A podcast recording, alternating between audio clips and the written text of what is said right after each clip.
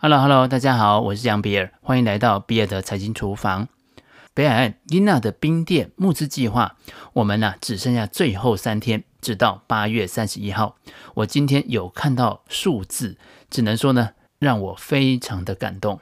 原本呢、我们的差距还将近十万，达成率啊只有三成。昨天的数字呢，已经是六成二了，非常有机会啊，我们可以赶在最后一天达成目标。募资平台 iGoods 和社团法人 iPower 培力学社有多年的合作经验。那 iGoods 团队呢，也实地的去走访了 iPower 培力学社位于新北市石门区的老梅跟富基的教室，甚至去年在 iPower 培力学社也举办了 iGoods 第一场的会员见面会，让会员们呢看到透过 iGoods 平台。募集到哪些物资？那埃泡尔培力学社又是如何使用这些物资的？诚挚的拜托大家一起来支持冰店的募资计划，谢谢大家，金刚侠。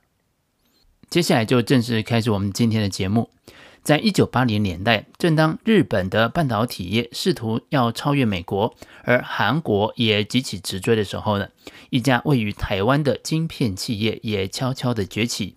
跟以往的晶片企业截然不同的地方是啊，这家公司将台湾廉价工资的成本优势放大到极致，走出了一条代工的独特道路。是的，这家公司啊，就是有护国神机之称的台积电。当前台积电的股价已经是在历史新高附近，也因此呢，我想回头去看看这个支撑起台股半边天的台积电，它背后所仰赖的晶圆、晶片是怎么来的？半导体产业的发展过程又有哪一些有趣的故事值得了解的呢？今天我们就一起来谈谈。我认为有几个人的工作改变了整个世界以及我们生活的方式，包含了亨利·福特。托马斯·爱迪生、莱特兄弟，还有杰克·基尔比，德州仪器公司的前董事会主席汤姆·恩吉布斯曾经这样说：“我引用他的原话，如果说有一项发明不仅革新了我们的工业，并且改变了我们生活的世界，那就是杰克·基尔比所发明的机体电路。”在二十世纪五十年代，为了提高工作效率，工程师们尝试着将电晶体以及电阻、电容等元件集中放置在一块面积不大的晶片上，连接成一个电子电路。那最终啊，将这个想法转变成为现实的是杰克·基尔比和罗伯特·诺伊斯这两位。他们分别独立完成了机体电路的研发，被公认为是机体电路的共同发明者。一九五八年的九月十二号，三十四岁的基尔比才刚刚加入美国德州仪器公司不久，他就成功的将电子元器件集成在一块半导体材料上。他将电晶体以及电阻、电容等集成在微小的平板上，利用热焊的方式，把元件上极细的导线互相连接，在不超过四个平方毫米的面积上面，大约集成了二十多个电子元件。这一天呢，被视为是机体电路的诞生日。一九五九年的二月六号，杰克·基尔比向美国的专利局申报了专利。这种由半导体元件所构成的微型固体组合，从此被命名为积体电路。除了基尔比，积体电路的另外一个发明者诺伊斯与另外一家公司有关。这家公司是戏骨的一个传奇。对整个半导体行业，甚至全世界都具有历史性的贡献，那就是仙童公司。仙女的仙，儿童的童。那故事啊，要从一九五五年说起。被誉为电晶体之父的诺贝尔物理学奖得主肖克利，在这一年离开了贝尔实验室，自立门户，创建了肖克利半导体实验室。他打算要找一批最优秀的科学家和工程师来大批量的生产电晶体。由于呢，肖克利的知名度非常高，仰慕电晶体之父的大名，求职信如雪片般的飞到肖克利的桌上。但是呢，最后肖克利挑选了八个他觉得最优秀的年轻人，跟他们一起创业。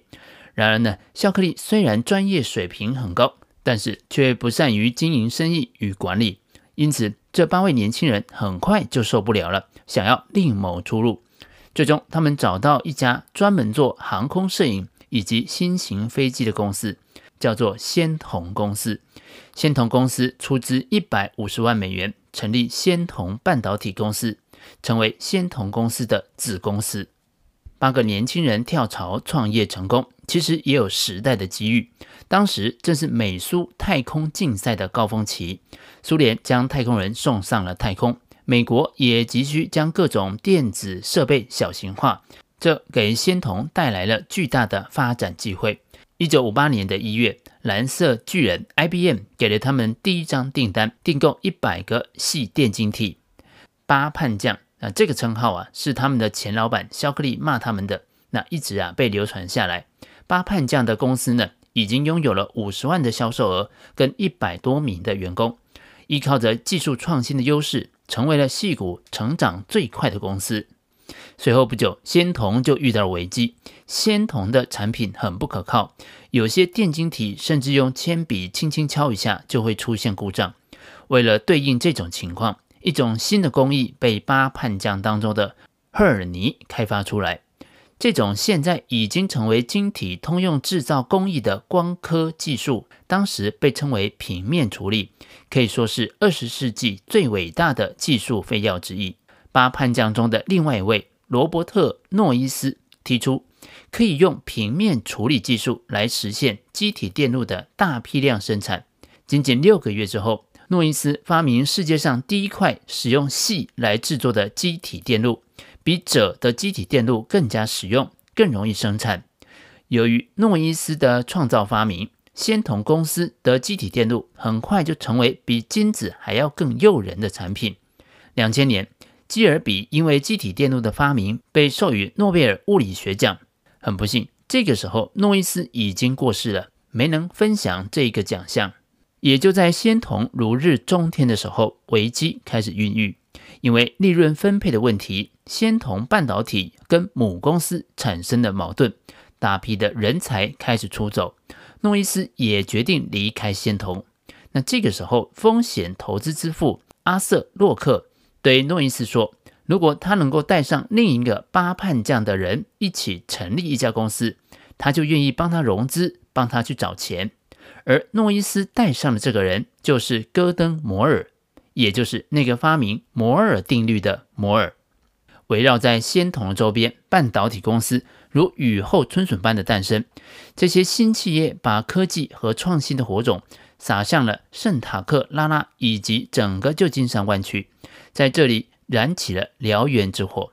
一九六九年，在这里召开过一次半导体工程师大会。四百多位的与会者当中，只有二十四个人未曾在仙童公司工作过。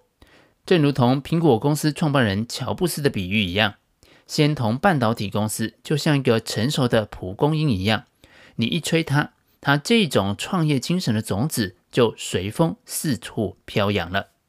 诺伊斯和摩尔出走之后，带着一群老同事成立了一家新公司。这可能是现代科技史上最重要的一家公司，它的名字就是英特尔。一九七一年，美国电子新闻周刊的记者唐霍夫勒在一篇文章里描述了弯曲的计算机晶片公司是如何获得成功的。他第一次把这个区域称为“细谷”，同时指出，所有细谷的晶片公司都和仙童有着千丝万缕的关系。如今，台积电的市值已经突破了四千亿美元的关卡，超越了 Visa，跃居全球第十位，成为全球半导体业不可或缺的要角。仙童公司的创业种子漂洋过海，最后落在了宝岛，创造了护国神迹。以上就是比尔的财经厨房想要提供给你的，让我们一起轻松活好每一天。我们下次见，拜拜。